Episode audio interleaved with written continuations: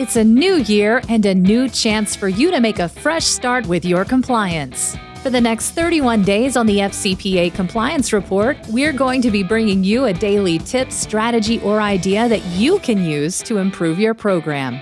Here's your host, Tom Fox, the Compliance Evangelist. The Code of Conduct. What is the value of having a code of conduct?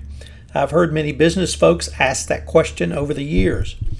In the early days, a code of conduct tended to be a lawyer written and lawyer driven document to wave in a regulator's face during an enforcement action by using it to claim, see, we are an ethical company. Is such a legalistic code effective? Is a code of conduct more than simply your company's law? What makes a code of conduct effective? What should be the goal in the creation of your company's code of conduct? In the 2012 FCPA guidance, both the DOJ and SEC stated a company's code of conduct is also often the foundation upon which an effective compliance program is built. As the DOJ has repeatedly noted, the most effective codes are clear, concise, and accessible to all employees and to those conducting business on the company's behalf. Indeed, it would be difficult to effectively implement a compliance program if it was not available in the local language so that employees and foreign subsidiaries can access and understand it.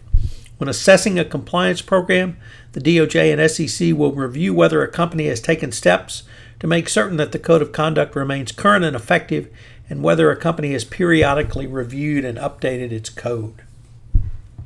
The 2019 DOJ guidance also makes clear your code of conduct is foundational to your compliance program. In reviewing the compliance program of a company under DOJ scrutiny, prosecutors are mandated to begin with an analysis of the company's code of conduct. The 2019 guidance stated, as a threshold matter, prosecutors should examine whether the company has a code of conduct that sets forth, among other things, the company's commitment to full compliance with relevant federal laws that is accessible and applicable to all company employees. It does not get much more foundational than that statement. There are several purposes which should be communicated in your code of conduct. The overriding goal is for all employees to follow what is required of them under the code of conduct. You can do this by communicating those requirements to providing a process for proper decision making and then requiring that all persons subject to the code put these standards into everyday business practice. Such actions are some of your best evidence that the company upholds and supports your proper compliance conduct. The substance of your code of conduct should be tailored for your company's culture and to its industry and corporate identity. It should provide a mechanism by which employees who are trying to do the right thing in the compliance and business ethics arena can do so. The code of conduct can be used as a basis for employee review and evaluation. Your company's disciplinary procedures must be stated in the code of conduct, and it should certainly be invoked if there is a violation. These could include all forms of discipline up to and including dismissal for serious violations. Further, your company's code of conduct should emphasize it will comply with all applicable laws and regulations wherever it does business. The code of conduct needs to be written in plain English and translated into other languages as necessary so that all applicable persons and employees can understand it. As I often say, the three most important things about your compliance program are document, document, document. The same is true of communicating your company's code of conduct. You need to do more than simply put it on your website and tell folks it is there, available, and that they should read it. You need to document that all employees or anyone else that it is applicable to has received, read, and understands it. The DOJ expects each company to begin its compliance program with a very public and very robust code of conduct. If your company does not have one, you need to implement one forthwith. If your company has not reviewed or assessed your code of conduct for the past five years, I would suggest you do so in short order, as much has changed in the compliance world. How important is the code of conduct? Consider the 2016 SEC enforcement action involving United Airlines, which turns on, turned on violations of the company's code of conduct. The breach of the code was determined to be an FCPA internal controls violation.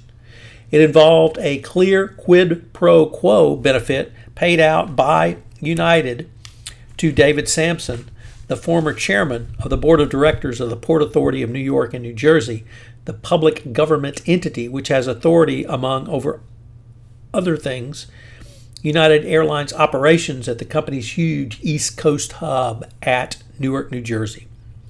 The actions of United's former CEO Jeff Smisek in personally approving the benefit granted to favor Samson violated the company's internal controls around gifts to government officials by failing to not only follow the United Code of Conduct but also violating it. The $2.4 million civil penalty leveled on levied on United was in addition to United's non prosecution agreement resolution with the Department of Justice, which resulted in a penalty of 2.25 million. The scandal also cost the resignation of Smisek and two high level executives from United.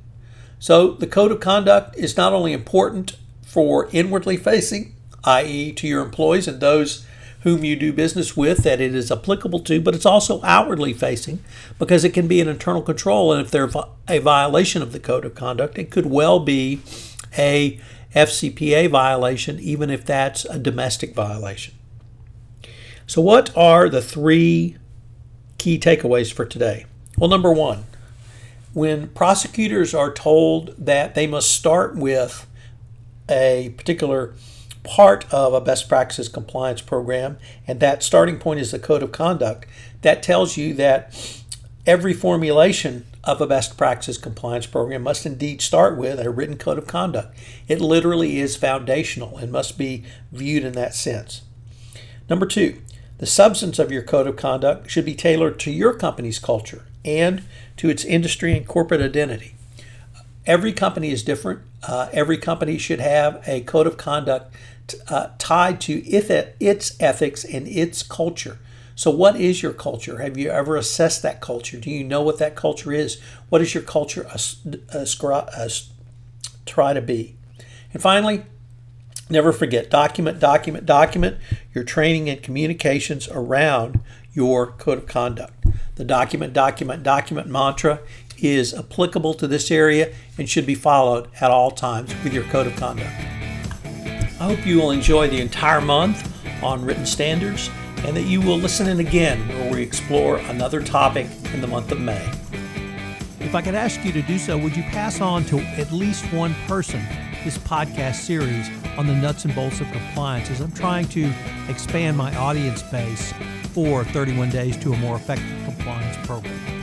I hope you'll join me again tomorrow where I take up another topic in innovation and compliance. Thanks again for listening. 31 Days to a More Effective Compliance Program is a production of the Compliance Podcast Network. This podcast is a part of the C Suite Radio Network. For more top business podcasts, visit c-suiteradio.com.